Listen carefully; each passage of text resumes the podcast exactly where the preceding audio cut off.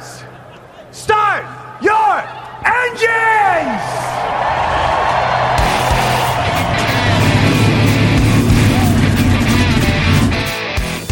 Hit the pace car! What for? Because you hit every other damn thing out there. I want you to be perfect. When I'm driving, I got a guy on the radio who talks to me. It's him.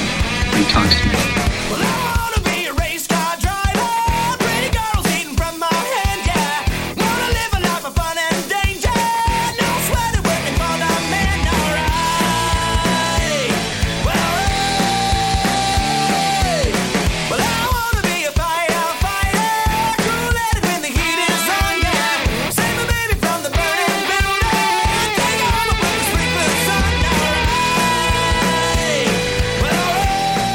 He didn't slam you. He didn't bump you. He didn't nudge you.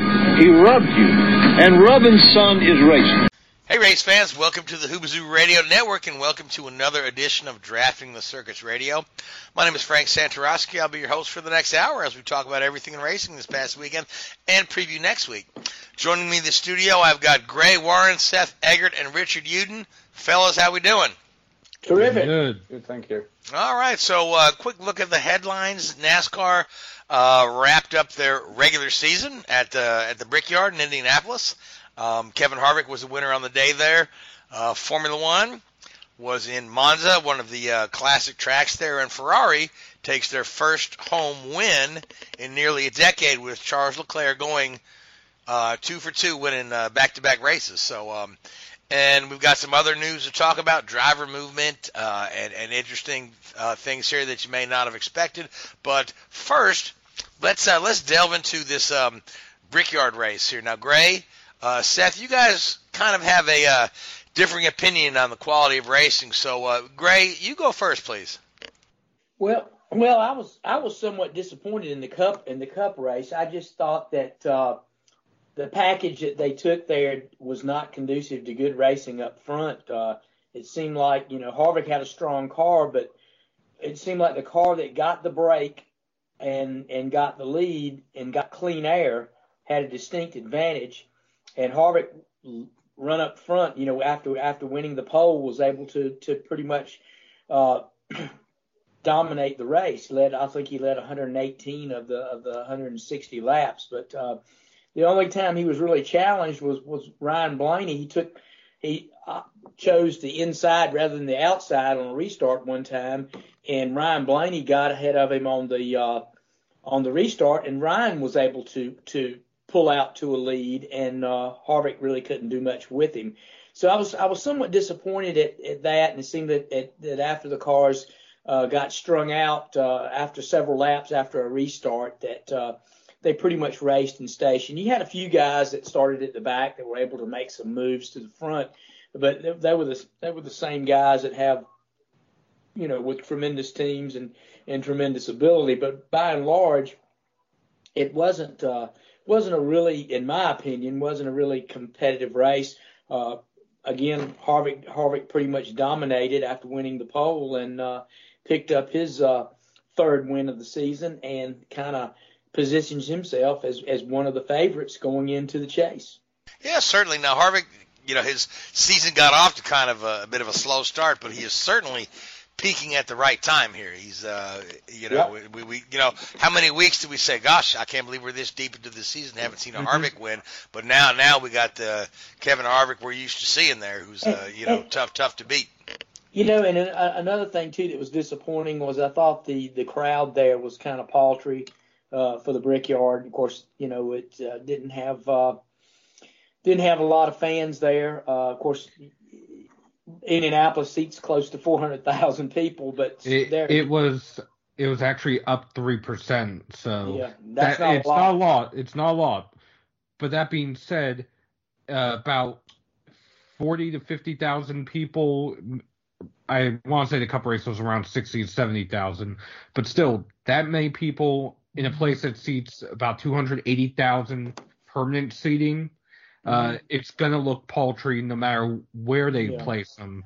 Yeah, they're So- gonna get yeah the the folks that they're gonna get swallowed up in that Yeah. that sea of stainless steel when all of us are empty. Yeah, so, and it does concern me that they really haven't been able to rebound as much as they'd like with with this thing, and I think too.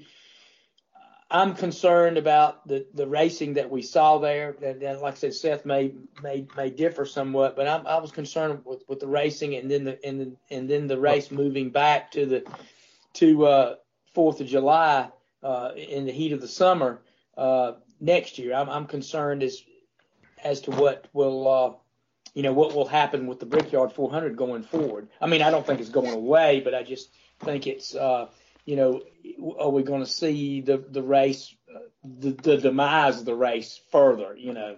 Yeah, I can't imagine that that Fourth of July is going to be very comfortable.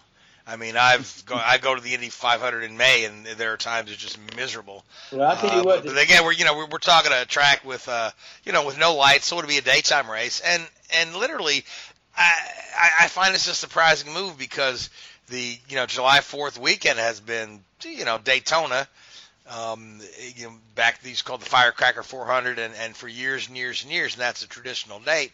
And they moved it, they moved it to a night race, and when they moved it to a night race, they found um, that they had better crowds there. Not that they had crowd problems to begin with, but it's much more comfortable, you know, Yeah. heat, heat of the summer to run that night race. So I'm not quite sure what they're thinking with this, but uh, I guess we'll find out It was in a year. track. It was a track request. Yeah. Well, we'll see what happens. I, you know, I hope they can market it well and and and, and maybe and, and get it going. I I I I worked the the first 15 Brickyard 400s, and I can tell you from experience that uh, of of all the races on the calendar, that Brickyard 400 was one of the hottest of the year. I mean, Right, from- that was from- in it was in August at August at, at well, the time, late, it correct? was either it was either early August or late July. Right, the right. First, first Late uh, July. Yeah, Yeah. late July, and they moved it to like it just depended on how the calendar fell. Sometimes it fall the first first weekend in August too, but it was uh, it was extremely hot there in in in the Heartland, and you you've got uh, uh, not a lot of air stirs around in that in that in that place, particularly down on Pit Road with those big grandstands behind you, and uh, you know it's it's it's can be pretty oppressive. Certainly. Now, Seth, I wanted to bring you into the conversation about the quality of racing because when we were off the air before we started, um, you wanted to engage uh, Gray in a healthy debate because you saw things a little differently. So uh, let's get your take on the on the, the racing and quality racing from the Brickyard. Where Gray uh, points to the package as the big disappointment, I'm actually pointing a little bit to the teams because the the majority of the teams had set up for a heat of the day race, except a, uh storm flew uh, basically breezed through uh, shortly before the race, and it was overcast, which this had been forecasted throughout the weekend, and the majority of teams did not take that into account. On top of that, there was a seven car pileup on pit road on lap 10 that took out several contenders, including Martin Truex Jr., Chase Elliott, uh, Denny Hamlin, who very well could have been up front battling Kevin Harvick had they not gotten damage on pit road on lap 10. Yeah, and and, and I, I, I I'll, I'll I'll grant you that, but still, what bothered me the most was was the aero package because that's what allowed those cars to the, the lead car running in clean air with that particular package to have a distinct advantage, Well, and it, and it was and it made it tough to pass. I don't know if they need to tweak it a little bit. I thought the it, it, the other side of the coin, I thought the uh, the Xfinity race was was uh, pretty pretty good. I mean, well, uh, the the only difference between the two series of this past weekend, Xfinity r- series they had 100 less horsepower. They were running a 450 package, mhm. And instead of the normal spoiler, they were running the super speedway spoiler with the Right. dog ears. Mhm. That those were the only differences. And and that could have been a that could have been a big difference too. And I don't know. And we, we I've debated this with with with my with my friends. If they would have had a little bit more engine, uh, what what was the package that the Cup used? The What- what is- I believe they used the 550 package. right. So what's the other package? Is was it is it the The, uh, the it's 750 for Cup, the other Right. package. right? I'm, this is the only time during the year, at Mhm. least for the Xfinity series, where they run a lower horsepower package, Right. which in this case it was the 450 package. and and a little bit more horsepower. It's it's hard to say. I mean, it's a crapshoot. NASCAR does what they think is best, and there's always unintended consequences. I realize that. But, like that's what I'm saying. Just maybe a tweak here and there, maybe extra horsepower, a little tweak with the spoiler, anything to bunch them up a little bit. Uh, That, that's But- that's just what I personally like to see. Well, well, as you say, Harvick ran away with it. I'll give you that, like how you're giving me the uh, wreck on pit road. That being said, of those who wrecked on pit road, Chase Elliott was able to climb back up to ninth after Mhm. falling a lap down. Bubba Wallace uh, was the story of the weekend, running third. He had a chance to possibly sneak away with a win there. William Byron climbed back up to fourth. Right. Denny Hamlin climbed back up to sixth. So there was a lot of movement within There the was, pack. there was, the there problem more, the problem more so was when they got side by side with this package, especially the car on the inside. Uh, if the car on the outside was just ever so slightly ahead, uh, evidenced by Jimmie Johnson, the car on the inside would break loose going into the corner and wipe out either himself or several cars. Yeah, and, and and it was several incidents like that. And and uh, another thing too, though, the racing is similar at Pocono, where the cars tend to run in station. They get they they run very close to the same speed, and it makes it and it makes it tough. And and granted, we had some guys make some movement. They also used some some good strategy to uh, to get it. And, and of course, Bubba Wallace uh, used used good strategy to get near the front, and he was able to maintain and stay in the top five Well, for the, for the last half of the race. Well, uh, just to backtrack a little bit on that, Bubba Wallace off the truck, he was confident the entire weekend, from Yep. what I've read. Yeah, had a good car. He, he was fifth fastest in the opening practice, which the opening practice had the same exact weather as the race itself. But good for good for Bubba though, because man, he's been needing a really solid result. Well, good for that you know, team. They good for yeah, that. the whole team exactly. Yeah, yeah. Yeah. so, Yeah. but let's let's talk you know, about the let's talk about this um, wreck with Keselowski and uh, the the angle of the wall uh, where the road course enters uh, the track there. Um, it's coming out of Well, Uh, is, turn- turn isn't, one that, isn't that actually a runoff area for the road course? Because Uh, yeah, but but they, yeah. I mean, the reason that the wall is open is that's where the um, safety vehicles can enter Exactly. the track. So Exactly. otherwise, they'd have to go, you know, two and a half miles around to get to a wreck. So that's, uh, you know, like sealing that whole thing off is not uh, uh, possible. But uh, Keselowski was very critical critical about the angle of that wall and where it is at the end of the safer barrier where they've got the tires there. Uh, Um, but I, I can only recall a few instances where I've seen somebody uh, strike that in quite that um, quite that angle. I remember a uh, what uh, uh, Chase Austin in the in in, the in, lights, Indy, Indy two Lights years 2014. Yep. hmm Where was Dixon's wreck a couple of years ago? Wasn't in the same general area? But He- he No, no, gotten Dix- Dixon's wreck well was- beforehand. right, but he flipped he flipped into and over those that same barrier, right? No, that made- was didn't that was right on the contact with it. that was on the backstretch, I think. It, it was in uh, short chute.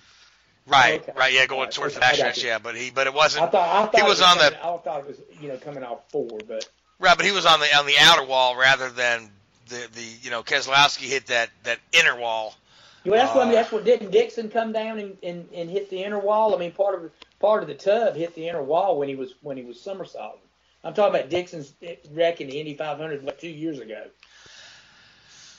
I, I, I thought he I thought it was the outside wall where But, he hit. hit Yeah, Bray's he was- he hit the inside hit the wall. ins- he landed on the inside wall. Okay. Uh, Catherine Evans drove under him on the Yeah. access frame. right, right. Yeah, And it was coming off four, I believe. I, I think it, it, in the short, Uh, right, right coming off coming four. off- Anyway, I we can, we can, Anyway, yeah. So let's uh Moving on. Uh, moving on. Yeah. So so Brad was not quite happy. His car was kind of stranded. He uh you want to say he got out of the car? It, was it looked- it looked more like he fell out of the car. So if you, Uh, watch it, Now, I have read since then they are looking into trying to come up with some sort of temporary safer barrier that they could install in that area.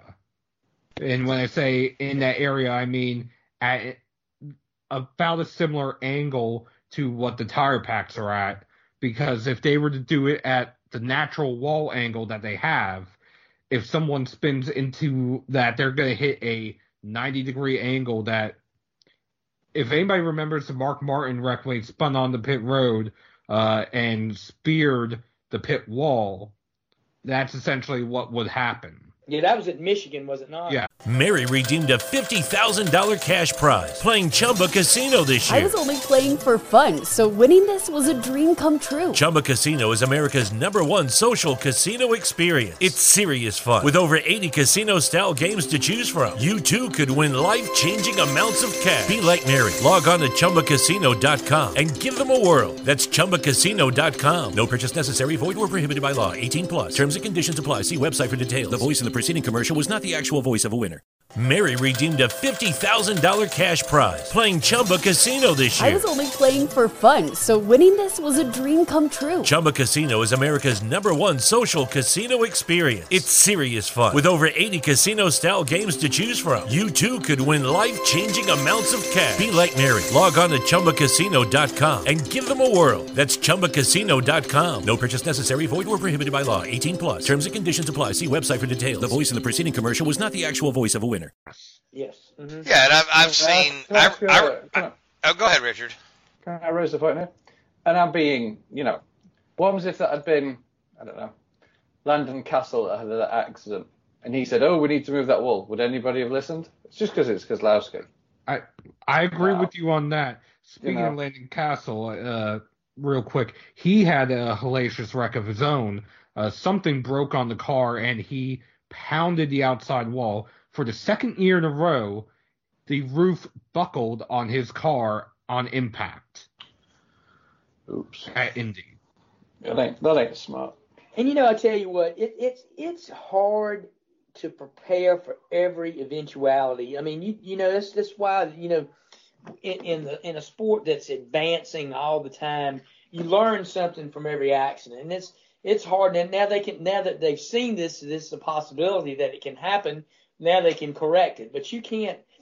You, you know, it's not in everybody's crystal ball. You can go and take as many steps as you think you need to do, and it's not neglect, and it's it's it's not a it, it, it's not really a mistake. It's just that they haven't they haven't studied it, and and it's never happened before. You know, and it's Well- just go ahead. on on that note, uh, if we always joked essentially that Jeff Gordon would be the driver to find a different spot on the wall because he did that at Las Vegas, he did that at Charlotte, he did that at Mhm. Richmond.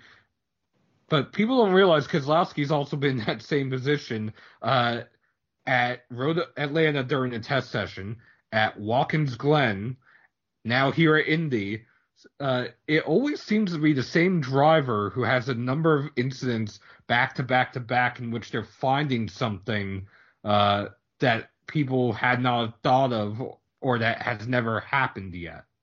That is that is an interesting little point there. Yeah, I don't I don't know that there's any anything to that other than just dumb luck. But uh, you know, at the end of the day, I know that Keselowski has had some conversations with um, with Doug Boles, who's the president of Speedway, and they they they are going to look at it. I mean, eh, Indianapolis Motor Speedway, if nothing else, is a very professional facility, and and they only want uh, the highest degree of safety for you know for all the drivers in all the races. So I, I know they'll they'll take a look at this and you know examine some data and come up with a solution.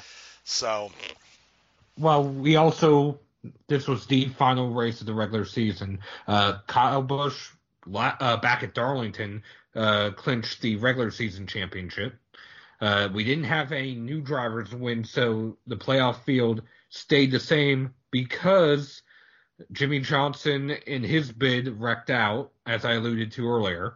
Uh, Daniel Suarez made a last uh, stand essentially did not get enough points to keep Newman and Bowyer at bay and fell, I want to say he was six points shy of making the playoffs.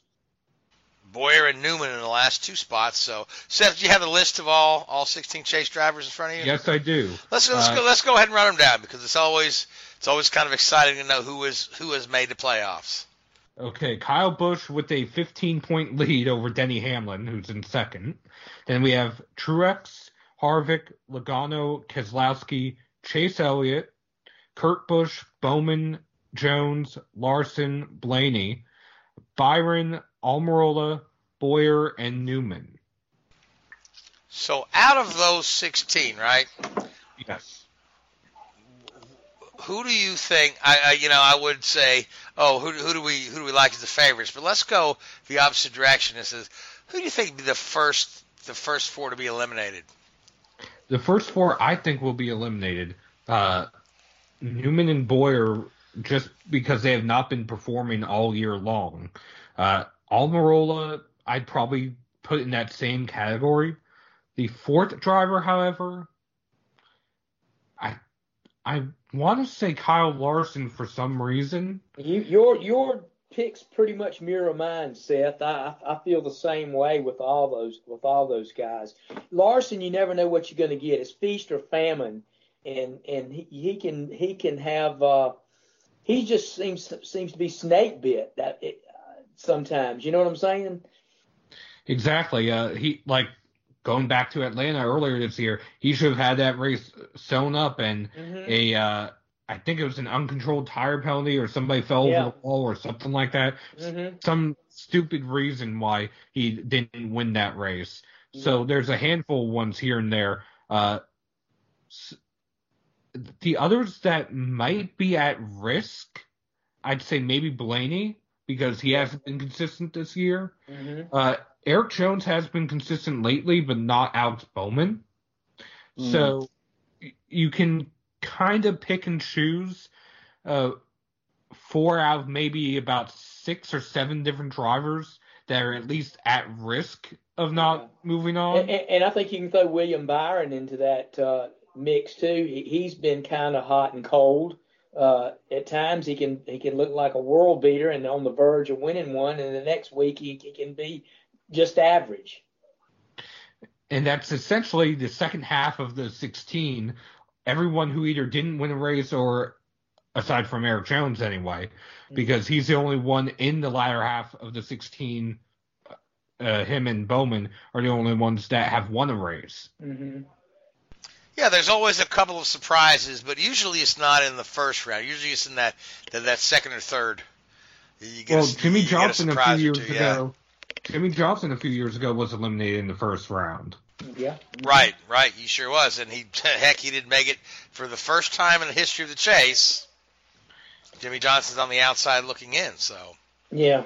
And Yeah. and you when you, and then you can go let's let's look at the let's look at the favorites now on the on the other end of the uh you know the probably the the last four the last six that you can think of because I can think of about six that I think you know of course you can talk about guys that come in in momentum but I think about six the, top six guys are legitimate legitimate uh you know uh Well, if you're saying the Titles. top, if you're ta- talking the top six, and we already talked about the latter half, that's Mhm. going to leave a couple of drivers in like a bubble zone. Chase Yeah. Elliott, Kurt Mhm. Busch, and I'd even throw Keselowski in that in there because he hasn't been very consistent the second half Right, and of the and you know Joe and Joey hasn't been hasn't been a world beater either. You know what I mean? So- He's, I mean, I think you do have those bubble guys though, right? You know what I'm saying? There is some guys that could go either way, you know, and that would be those bubble guys, like you like you're alluding to. But obviously, I think we talk Kyle Busch, uh, Harvick, uh, Hamlin, Hamlin. Uh, Truex hasn't been consistent lately. No, he he's been down, but he you know uh, they can they can rebound. I mean, you know they can they they've proven they they can you know do it. And, and well, you know Kyle Busch hasn't been a world beater, you know, in the last uh, last month, and neither neither has Truex. But I think they can turn their ship. They're so close they can turn their ship around pretty pretty quick.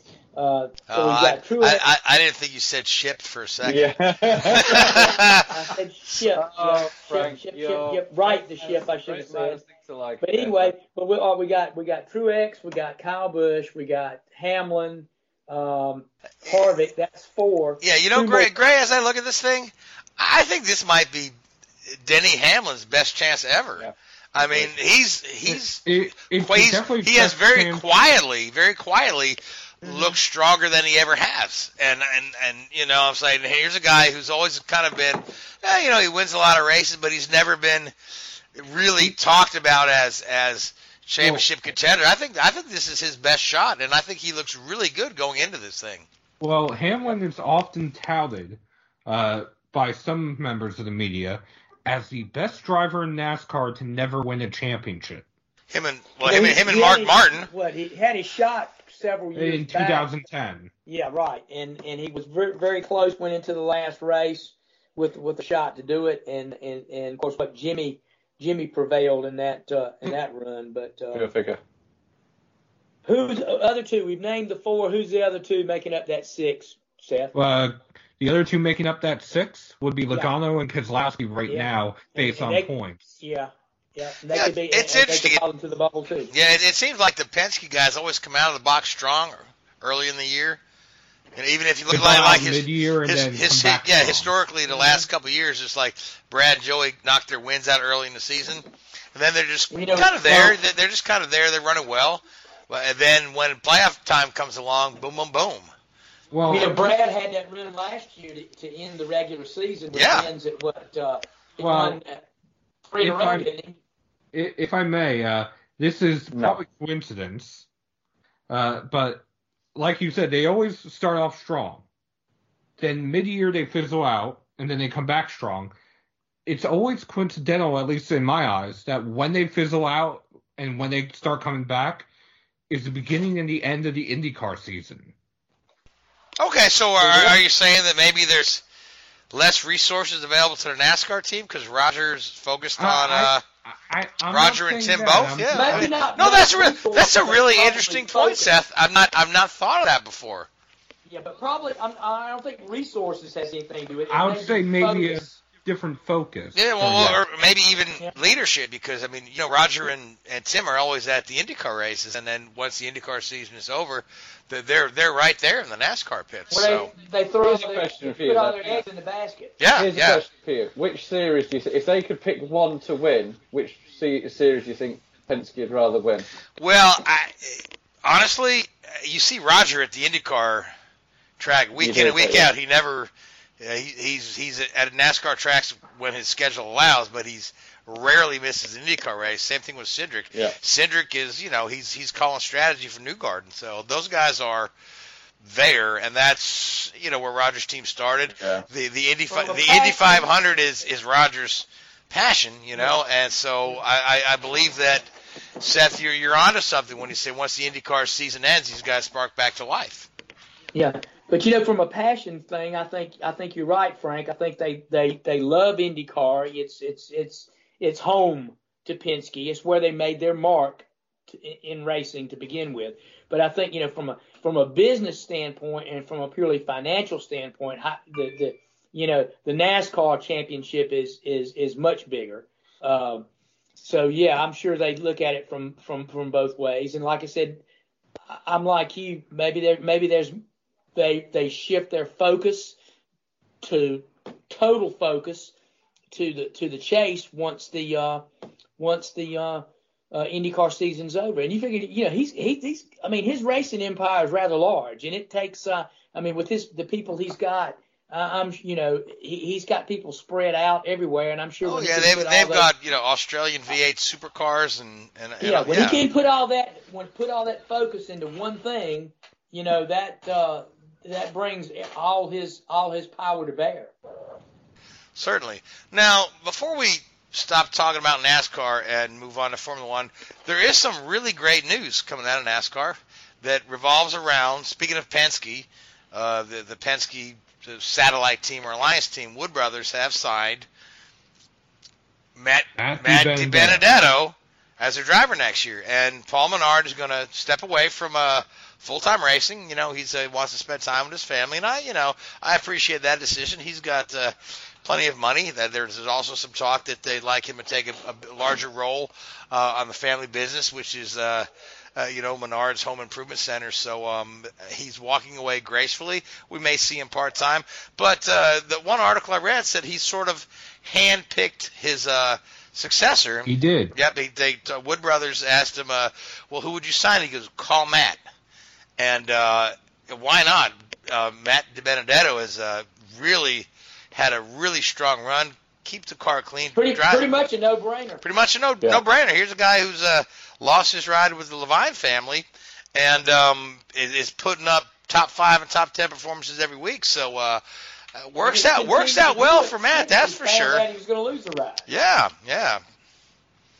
So that'll be interesting to see, and that's you know this is uh, maybe that spark that the Wood brothers need because they're they're still looking for that what is it win number 200 or win, 100. win number 100 they're they're stuck on 99 so I think maybe Matt's going to be the guy to give them that next year so um, good for him so Yeah. So Now it's going to be a strong alliance r- regardless. It is one right now. Uh, a lot of people are expecting Matt to win in that car. A lot of people are even putting him in the playoffs next year. Uh, which if he wins, Well, if he wins, playoffs, he'll but, the playoffs. but when I say the playoffs, I mean in the uh, in the Oh. championship. I should A say. contender. Yes. I don't think he's going to be that strong, only because, again, it's another new team for him. Third new, uh, di- uh, it's the third different team in three years, uh, third different car in three years because uh, last year he drove the Fusion. Now he's in the Camry. He'll be in the Mustang next year. Uh, another new crew chief for him. Just so much change going on for him. Clearly, he's shown that even with that change, he can succeed. It might take some time. Yeah, but I But- think one thing he's got going for him, he's hungry. Yes. He is he is hungry, and and that and I tell you what, I don't. I think that's an I- intan- tangible that you that you can't put a value on when And- you get these guys because they they'll tend to adapt and make things work. I would not be surprised to see him win at least one or two races. That being said, I don't see him being in the championship contending field. Yeah, I mean, well I, yeah, honestly Seth it's a little early for us to talk about next year when we haven't settled Yeah. this year's championship but Yes. but yes. but at the same I- I time I you, do you've got to agree this is well in that car. Yeah, this is the best situation he's been in career wise. I mean, things could not have worked out better for him because he looked like, you know, two weeks ago he looked like he was going to be unemployed journeyman driver again. You know, may- he, may- he maybe was still going to be unemployed uh, at, until Monday this week. exactly. That's what I mean. He looked like he was going to be unemployed, but now he's got the opportunity of a lifetime. And I did like like Gray said. The, the young man is very hungry, and he's also very talented, and I think he'll adapt quickly. Yeah, they may have some growing pains early in the season, but uh, if nothing else, NASCAR is a long season with a lot of opportunity to to learn to learn and grow and learn your team. So I got a question for Seth. Uh, have you heard anything whether uh, they plan to give um, Christopher Bell a start in a Cup ride in one of these last ten races uh, this year? Have you heard It- anything on that? Uh, I've not, and if they were going to, it would have to be in a either a second LFR car Mm-hmm. or in a car that is say Rick Ware Racing, quote Right. unquote, Yeah. uh, like how Stewart-Haas did with Cole Custer last year, Right. or even a quote unquote uh, Carl Long car. right. And and the only reason why I'm saying that is with the charter system, you cannot have a fifth car for a rookie. Yeah. Well, I just you know I know how some of these teams do. You know, in the in the in the final race, they'll find a or help find a ride and and kind of you know backdoor fund the uh fund it to a degree Or to get that get that kid a, a a- little bit of an experience before we you know throw him to the Well- wolves next year. Well, a little bit of that has been going on recently in the Xfinity series uh, between uh, uh, Hattori Racing Enterprises and Carl Long's uh, Motorsports Business Management team Mhm. uh, because uh, for whatever reason, Hattori Racing was struggling putting their car together.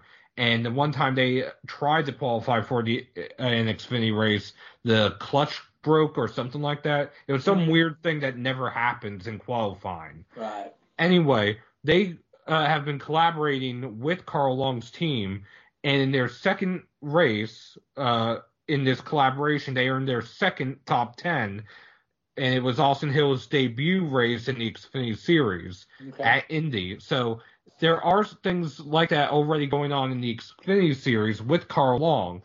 And the main reason why I'm saying that and pointing to his team in particular, they run Toyotas. Mm-hmm. Granted, they don't Yeah. have any factory support whatsoever, but they run Toyotas, and that might just be enough for maybe Toyota to give Joe Gibbs Racing that push, like, hey, you make the car and all that, and we'll just label it as Carl Long's. Yeah, they could they could work out. Speaking of that, uh, I thought the Xfinity race at uh, at Indianapolis this weekend was was pretty good. Uh, spirited racing in that. I think that, that uh, that's been the since they Xfinity went to that new package several years ago. I think that's really spiced up their race at uh, at Indianapolis. And Kyle Busch Yeah. ends up uh, holding off uh, holding off uh, who he, who was it he held off? Uh, Justin Allgaier. yeah, held off Allgaier. Both of them ran well during the race and uh, held him off to, to pick up win number 96 in the And- Xfinity Series. Uh, four more, as he said, uh, until he quote unquote retires from the Xfinity series. Uh, he also had Jeb Burton match his career best with a fourth place finish. Uh, Mhm, yeah. He was emotional post race. Uh, it looked like it was going to be a battle more so between Christopher Bell and Tyler Reddick until Yeah, so they got those two- together. yeah, and that was a hellacious wreck. Uh, Christopher Bell said that's the hardest wreck he's experienced since uh, competing in NASCAR. hmm Ouch. Yeah, it was qu- it was quite a lick, but both guys were pretty amicable about it when they got out. They didn't. That neither one focused the blame on one or the other. They kind of stood out there outside the uh, um infield care center and talked about it, and both uh, pretty much in agreement that it was a racing accident, and uh, they move on. Yeah. So let me throw this out real quick to uh, to all three of you guys. Um, I have noticed, as you said, Gray, that the um, the particular package that the Xfinity series uses at Indianapolis tends to produce pretty darn good race, and, and we've seen this the last couple of years. Um, what's what's the, the difference between what the Xfinity guys are doing at Indy and the Cup guys? I mean, is, Well, is, Seth, is Uh, Seth, I know Seth touched on alluded to it, yeah, earlier. so- Yeah. Uh, it, it's a hundred less horsepower for the Xfinity series, uh, and they run instead of the normal, just I think two inch spoiler or whatever side spoiler it is. Uh, they run the super speedway package spoiler With the which lip. it- it's that with the uh, dog ears on each Right. side. Yeah, so I mean, would it would it benefit the Cup guys to run a similar package to Xfinity? Because, like like I said, this Xfinity race at at the Brickyard has It been may- last couple of years really yeah. good. It may. and Did, did they run the nose ducts that open through and expel? Uh, for the Xfinity series, yes, they did. Did, so did, but did they run them in? co- Uh, okay, see that that the, all that together, you know, it, it, it's such a it's such a fine line with these with these packages. You know, you can and you have an you change tweak one little thing and you can have an unintended consequence. That's why I think sticking with the the Xfinity package as it's been has been so well. Uh, the Cup guys are still kind of experimenting a little bit with their deal, but and I think maybe we could we could see some tweaking because I think you know they would like to see more passing up front and the and the and the, the field not getting so strung out. But we'll we'll see how that goes. Yeah, we'll see how that down goes. the road. Anyway, I, I do want to make sure we save enough time to talk about uh, European racing. So, uh, real quick, picks for Vegas. Um, Richard, who do you like? Picks for Vegas. Uh huh. I, I mean the NASCAR race, not uh, you know the not not, not the blackjack table. I mean, I'm gonna. It could be stu- Jimmie Johnson. How stupid would that be? That would be typical, wouldn't it? If he goes out there and wins, that's the sort of stupid thing that the sport is, and that. Sure. Yeah. Okay. Seth. go with that. Well, you went with Jimmie Johnson. I'll go with one of his teammates, uh, Chase Elliott. Uh, he got hot last year in the playoffs, especially on the 1.5 mile tracks. So why not? Why not? And uh, Gray. Kyle Busch. All right, and I'm going to go with Brad Keselowski. He's um, he's always ran well at Vegas, and, and again, so uh, we'll just have to see how that goes, man. You know, who's going to punch their card to move on to the next round. So, Formula One at Monza, one of the classic tracks. Uh, prior to the Formula One race, Richard, we had this very scary-looking crash in the Formula Three race with uh, Alex Yeah. Peroni, where he hit the sausage curbs and pretty much vaulted the car into the air over over the fence or landing on the fence, and then uh, to my surprise, he hopped on out of the car and walked under his own own power into the um, the safety vehicle. There wasn't an ambulance right there, But then, then, then it turns out he's got fractured vertebrae, and and the only thing I have to ask myself is, wow, why why were we not? Why didn't we notice that right there on the spot and and and take him out on a uh, on a, on a board with a neck brace or or you know. Th- th- that, that, yeah, that I no, found to be kind of disturbing when Yeah. you know 'cause I, at first I thought the guy's okay, then you know later Yeah. fractured vertebrae. I was like, oh my god, he walked himself to the safety vehicle. Well, I mean, at the end of the day, if the guy gets himself out of the car, you know, they can't force him to stay in the car and uh, and do that. I mean, it is difficult. Um, but no, you, you're right. It was a slightly unusual accident there. They they put these sausage curbs on the exit of Parabolica to stop people using the track, you know, exceeding the track limits, with the concept that the car would be entering, or you know, running across the the curb sideways. Uh, what happened in this instance was the, the kid ran wide and hit the curb, the end of the curb head on, which is not, I guess, how they did. Obviously, I, I guess not- it's just like you know Evel Knievel hitting the ramp, right? yeah, pretty much it was, and it just, whee, you know, just vaulted him, as, as you said, up into the air. It was uh, pretty spectacular. Thankfully, it doesn't sound like there's too major. The, the, the injuries are too major. Obviously, any injury of that nature is not a good injury, but hopefully um, he makes a quick recovery and he's back in the car uh, as soon as possible. But it was certainly uh, an unusual incident. They removed those curbs going forward. Um, for the rest of the weekend and for the uh, F1 race. Yeah, I mean it's So- probably I mean that parabolic Yeah. is probably just fine with some gravel and sand. Well, exactly. know. But as we unfortunately spoke last weekend, the, the concept of gravel and sand seems to be going out. You know, we, what we've known that since Hermann Tilke got on board. You know, the Sure, concept yeah. of gravel and sand is out of fashion. Um, All right, well, let's talk about the And, Grand. you know, let's it- talk about the Grand Prix then. so, well, I think we need to start off with qualifying. Qualifying was a complete farce. Uh, Yes, yes, it was. is The, the, Monza's the fastest circuit out there, and as we all know, these cars are so aero dependent. Uh, everybody's trying to get a slipstream of everybody else, and uh, it was a case of sort of the last of the late breakers in terms of getting out of, onto the track rather than breaking into a turn there. And uh, what we saw was was all the cars jostling for position, nobody wanting to be first on track. And in the end, nobody was first on track because they were all too slow to make the uh, make the time um, for the start of the race. So all a little bit silly and avoidable, I think. Right, now, weren't there sure weren't there they- a couple guys holding up guys behind them? Yeah, and, but again, if you're the first guy, you want to have somebody pass you to get ahead. You know, Right, but nobody wanted to Uh, yeah, pass them, so you've got this like Yeah, I don't think they were holding people up per se. I think it was just nobody wanted to pass them, which is always a very difficult. yeah, yeah. It's scenario. just I mean, I'm, I'm wait, waiting for this guy to hit the gas so I can hit the gas, and he's I'm waiting for you to pass I- me so I can hit the gas. And so it's uh Yep, it's like a yeah, little so- little game of cat and mouse almost, and It, it, and it It all looked very, very silly, and I'm sure they all got called into the headmaster's office. Oh sure, uh, and and and, and the, lo- uh, the loser, of course, was the fans who would would have liked to have seen a pretty spectacular qualifying session. of course, And we saw the same knucklehead stuff in NASCAR earlier this year when uh, nobody was able to complete a lap in the, the final session. So Yeah, and it, it sort of it, it sort of you know it, it, I wouldn't say it leaves a bit of taste in the mouth, but it is a little bit. For goodness sake, guys, come on, sort yourselves out. Um, but then after that, you know, going into the race, uh, we saw um, you know good start by Leclerc. Actually, if you watch the replays, Hamilton made a really good start, and but just couldn't get past Leclerc into turn one. I did notice something very something interesting. Uh, this is the sort of engineering sort of brain taking over. But if you watch Hamilton's onboard start, now I, I don't think it's the way he holds the wheel because I've never seen him start like that before. His left hand was almost like reaching round the back of the wheel during the start. So I wonder if they've got some.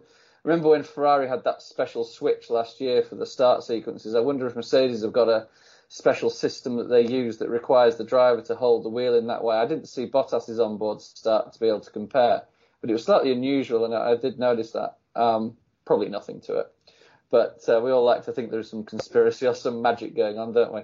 Um, but then outside of that, you know, it, it was two against one, as we saw last year at Monza when um, Vettel had issues.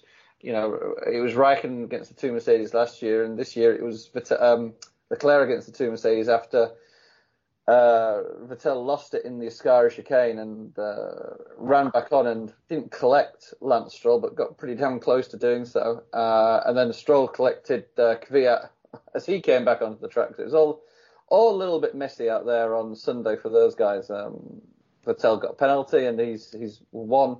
I think if he has a infringement in the next three races, then it'd be a one race ban for the guy, uh, which nobody wants to see really. Um, but uh, yeah, no, Leclerc, you know, put up a good race. He was able to uh, defend the uh, Mercedes this year, unlike he did last year. And I think a lot of that was due to tyre tactics. I think he went onto the harder tyre at his stop, which uh, gave him an opportunity to uh, to hold off, uh, you know, the, the Mercedes towards the end of the race there. And again, totally deserved, as we saw last weekend at Spa. You know, Leclerc did what he had to do, and, and to a greater extent, you know, the, the guy upstaged his teammate. Um, and we've been seeing that a few times this year. You know, outside of Canada, where um, you know Vettel arguably could could have or should have won. Um, you know, Leclerc probably should have won um, Bahrain, should have won Azerbaijan, uh, and has got these two wins. So it could easily be four one or four two into wins to to Leclerc's advantage. So there's a little bit of pressure on the, on Seb there, and uh, we were talking about it pre-show. You know, we've seen this before from him when he was at Red Bull in uh, the um, uh, at the end of the or the start of the um, hybrid uh, era, when um, uh, Ricciardo came across from Toro Rosso and he, he he beat Vettel and Vettel quit. You know, was that because he was being beaten? I think there was that was a certain amount to do with it. So. Vettel's next move is going to be an interesting one. There's been a lot of talk, obviously, about him going back to to Red Bull. Will he do that? I I genuinely don't know. Um, Well, he's got one more year in his Ferrari contract. Runs through 2020. Yeah, Did, I mean, do you see him walking away from that, or, or, trying to get a buyout from that, or do you see him sticking out for another year? 'Cause that's that's that, that's the kind of thing that's kind of iffy so- for me. this is my play in the grand scheme of things. Okay, Vettel doesn't like going up against fast guys. And who would? You know, you're the superstar. You've been the superstar at Red Bull, so why would you go back to Red Bull to put yourself up against Max Verstappen, arguably, in some people's eyes, the fastest driver out there? Um, certainly, you know, in the same breath as Hamilton. Um, you know, why would you do that? So, you know, we know Verstappen's there next year, so you, you won't go for next year. Um, so this is my hypothetical scenario. Uh, Bottas is on a one-year deal at Mercedes. He he leaves at the end of next year, and Verstappen goes to Mercedes for 2021.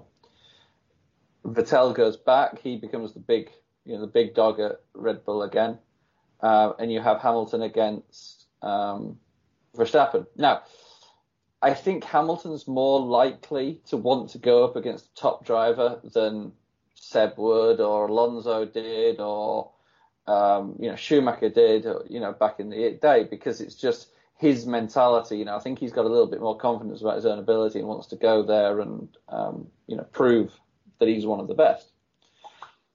Uh, so that's you know that would be a pretty good playbook, I think, in my world um, to see. You know that would get Vettel out of Ferrari, um, get him back to a situation where he's comfortable and potentially could um, you know be more more at ease. You know Leclerc, I think long term is going to be Ferrari's number one. I mean, what's the kid, 23, 24, something like that. Um, you know, he's got many, many years left ahead of him. You know, Vettel's what early 30s now. Um, I'd be, you know, I think there's a little bit of doubt there. Yeah. So and uh, also, I mean, you keep hearing the, the rumblings that maybe Alonso is going to come back to Formula One. You know, and, and, and again, I was like, I, I think Alonso just likes to keep his name in the news too. Of course. Uh, you know, He's- so- he's a- you know, he's a bit like the Jacques Villeneuve, isn't he? Well, yeah, sure. Well, I mean, Jacques Villeneuve is a different story, but uh, you know, honestly, if, if Right, Alonso were to say, "Hey, I'll come, you know, drive your Renault or I'll, I'll drive your Red Bull," a lot of team owners are going to take him up on that. But but at the same time. I mean, are they going to say, "Oh, you can have Monaco weekend off to go drive at Indy, or you can have this weekend off to go drive at Le Mans and do your little." Uh, Yeah, you know, think little journeyman thing doing, or you know, I, I, again, I just think he just likes to keep his name in the news. Yeah. I, I believe we'll see him at the Indy 500 again next year. I think he's got some unfinished business there. Um, whether or not he's with McLaren, I don't know. Um, No. but we'll see. So, but do you think any any rumors of uh, Alonso coming to Red Bull or, or back to Ferrari are highly Uh, highly? hi- I'd be extremely surprised. I I'd love to see it. And again, you know, we all talked about this last year, didn't we? You know, uh, it would be this sort of dream scenario to have him back because he's undoubtedly, on his day, one of the most talented drivers we've been privileged to, to watch. But I, I, I just think that there's something not quite right there with Alonso, and that's not in a disrespectful way, but it's no team that he's gone to has ever drastically improved. You know, he he went to McLaren first off. Things didn't really get better there. They had the the whole Spygate situation, which wasn't directly his responsibility. But then he goes to back to Renault and wins a couple of races. But again, does the whole Crashgate scenario. Then he goes off to Ferrari, and they, you know, despite this whole claim that he brings six tenths to the team every t- every you know whoever he drives for, they didn't do great. You know, he could have won the championship in I think it was 2010 if he hadn't got stuck behind Petrov. But at the end of the day, he got stuck behind Petrov. Um, and then you look at, you know, then he went back to McLaren, and I know they're in a very very difficult situation, but arguably when you're in that difficult situation, that's when you need a guy like Alonso to step up. And you know, there's no doubt that at times in the last few years when he was racing, he was driving, you know, by the seat of his pants. But you know, again, you, you look at his, some of his career decisions, and you do have to question them. Um, so I, I really don't know. I'd love to see him back. I'd love to see him be competitive, and I'd love to see him go toe to toe again with some of these great drivers, because no, there's no doubt he's been one of the last, you know, one one of the best drivers in the most recent generation. But I. Mm, yeah, I think there's something missing there. All right, fair enough. Now we've got a few minutes left. Now, there, the, your old employer Williams has has been in the news, uh, and not not in a good way with uh, uh, posting huge financial losses for the last quarter. So, um, I mean, what can you enlighten us about there? I mean, are are, is So- are, are we are they in trouble to the point where maybe the team's going to be for sale, or Uh, this is the difficult thing about Williams is to a greater extent they're never never going to be for sale. Frank would never sell the team. He will take investment, but he, you know, Frank will never sell the team on his own back. Um, the I don't think the financial results are as bad as they appear, and the reason they are they're not good. But the reason I say that is that they have the advanced engineering organization, which is very very profitable. So they play one off the other, even though they are separate companies. Um, the concept is, um, even when I was working for them, the, the, the master plan, if you like, was that uh, Williams want to get themselves into a position where they could run a team and break even without any sponsorship. So they would basically generate enough income from the, from their advanced engineering organization to be able to fund their Formula One team.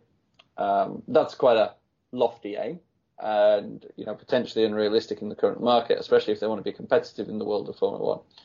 But I don't think the numbers that we see maybe are as bad as they appear as a headline figure. Um, so I don't right? Because those numbers yeah. are solely based on the race team, and it's not bal- Correct. balancing it against their their other business interest. If I'm understanding Correct, you correctly. Okay, all right. Yeah, and those other business interests are pretty, you know, wide ranging. Um, they're doing a lot of work with a lot of other organisations, both inside and outside of other racing series. Okay, well, fair enough. Yeah, I I just, my yeah, understanding, just, for uh, example, you know, they run the. My understanding is that they run the Jaguar Formula E team uh, on behalf of Jaguar, their advanced engineering group. I may be wrong in saying that, but I think they either they run it or they have a very, very close link to them. okay. And speaking of uh, Formula E, uh, Mercedes announced their Formula E uh, team earlier this week. Seth, who were the drivers? See, I put Seth on the spot here. For- Van, oh, For uh, which Van? Dorn's one of them, and De, Nick De Vries is the other, I think. Right, right. So, uh, Now, if you look at the press release, Nick Vries poor kid looks like a Barbie doll. it's, it's not the most flattering photograph of the kid, I must say. It's, I'm afraid to say. yeah, yeah. But but again, here here- here's uh here's another huge manufacturer dipping into Formula E. Uh, again, that's um, you know the um, I have watched some Formula E races and they can be exciting, but it's just missing something, and and that that missing something is the tremendous noise and and you know and, and exhaust.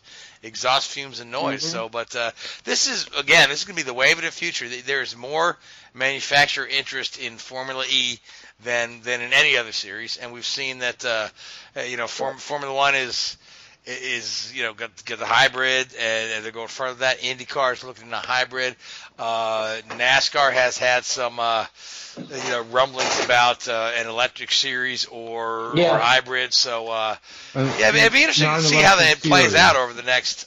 I'm sorry, an all electric series. No, not an electric series. Electrification. Yeah, I, I I heard a rumor, not I don't know a rumor, but we we were talking about the Gen Seven car just just the other day, and I was trying to talk with some of my buddies over at RCR to get kind of an update of where that program stands, and and still, you know, we talked what about a week ago about Dallara. Uh, coming in to probably do some of the chassis manufacturing and what it was going to mean uh, to the teams. And of course, you know, the changes of the car is going to have an independent rear suspension and that kind of thing. But they also said that one of the things that they're that they're that they've thrown out there to the teams that they're talking is possibly uh, in 2024 some kind of hybrid technology making its way into NASCAR. So that's that's one of the things I heard this week. Yeah, I mean they're going to need to go that route because that's you're going to see that from eh, you know your automakers want to obviously use their racing to develop what's next in the road car, and, and I even think that going to hybrid is. You know, is is, is honestly. is, I mean, that's that's what was last in a road car. of- So So the technical side of point of it, I can't understand how it's going to work because these hybrid systems use regeneration, you know, through the braking systems. If you're at Daytona, you're not going to get regeneration. If you're at vast majority of the mile and a half circuits, you're not going to get enough regeneration to charge the batteries. You know, the only places you're going to be getting it are Bristol, Martinsville, maybe Loudon, New Hampshire, and the road courses. Yeah, and this Outside- this is the same kind of argument for the the IndyCar hybrid system as well. Yeah. That what are you going to do with the Indy 500? It's just you know you don't break. Yeah. So So I'm I'm a little bit perplexed as to how they quite see that playing. Yeah. Ah, whatever. I mean, there are ways of doing it, and trust me, we've I've played around with them when I was working there. But um, you know, and, and every team has done it. I mean, you remember the days when Ford, what three or four years ago, like dominated every super speedway. They basically had a, Mhm. a, a hybrid system in their car. Yeah, Uh, and, and and basically, what one thing, another thing that in, in that I was talking to, and, and of course you know this name when I when I when I throw it out there is, you know, our, our parts uh, uh, manager at RCR. He was the one I was talking to, and he was telling me some of the stuff stuff that that that they're looking at down the road. There's going to be less parts made by the teams themselves, and essentially uh, they'll be purchasing more parts from uh, from outside vendors, and all the teams will purchase from these same vendors. So it'd be less uh, less fabrication and less construction that, that as we know it now uh, with with these new cars. so it's going more towards spec. I mean, I mean NASCAR is Yeah. sort of a spec series now, but but not entirely because a lot of the guys build their own stuff. But you're, you're they're kind of leaning more towards that towards that direction. So so Richard, where are we off to Formula One next? Do we have a week off, or are we racing? Uh, no, we're, we're off this week. I believe it's Russia's the next uh, next race. Uh, the sort of the, the, the European season is over. And, uh, we And head headed to we're, Sochi. Sochi, yeah, um, and uh, we'll see what see what that brings. All right. Um, Back to flyaway races. Yeah, uh, you know, it'll be be interesting to see if Ferrari can keep up this momentum, uh, or Mercedes can recapture it. I think certainly a lot of these circuits from now on in um, favour um, you know, some of the other teams outside of Ferrari. I think you know you look at you know Mercedes are going to be good at the tracks that are a um, a blend, should we say, of, of characteristics. So you know, Sochi, I think you, you you'd probably look at um, you know them them being pretty good there. Um, then you'd look at maybe the likes of Red Bull being competitive at um, uh, Singapore, Mexico as well in the high altitude there. That seems to have less of an impact on the engine, so uh, I imagine they'd put a pretty strong showing in uh, Mexico. So I think that, you know, I dare say Ferrari may not win again this season, but it's been, uh, you know, fun while they have. Hey, you know, two two wins is pretty good for them. You know, Well, when you, considering the uh, Mercedes domination we've seen the last couple of years. at Yeah. the pre-season testing, you know, they would have had a far, far, far higher hopes than they did at the start of last Well, certainly, yeah, and there's a couple of missed opportunities early in the season. So, uh, uh, but anyway, uh, you know, overall, not a bad year for for somebody had postulated that if the if the season has started in Austria, that the, the Leclerc would be two points behind Hamilton. I'm like, um, Well, damn, I mean, if the season had started in Spa, he'd be leading. well, exactly. That's what that's what I, my point was. Yeah, the season didn't start in Austria, so. but anyway, um, we The first few races were just a practice. Right, right. But uh, we are just about out of time. So uh, I want to thank you, Gray. I want to thank you, Richard. I want to thank you, Seth. I want to thank the Whoobazoo Radio Network. I want to thank iHeartRadio and Spreaker. And I want to thank all you folks that uh, listen to us week in and week out. Tune in next week. Next week we'll have uh, Christopher Hinchcliffe on here as a special guest panelist as we preview um, the IndyCar uh, Championship weekend. So uh, until then, good night. W-H-O-O-B-A-Z-O-O, that's Whoobazoo.com. Enter website, enter website, enter website, enter website. Lucky Land Casino asking people what's the weirdest place you've gotten lucky? Lucky? In line at the deli, I guess? Aha, in my dentist's office. More than once, actually. Do I have to say? Yes, you do. In the car before my kids' PTA meeting. Really? Yes. Excuse me, what's the weirdest place you've gotten lucky? I never win and tell. Well, there you have it. You can get lucky anywhere playing at LuckyLandSlots.com. Play for free right now. Are you feeling lucky? No purchase necessary. Void where prohibited by law. 18 plus. Terms and conditions apply. See website for details.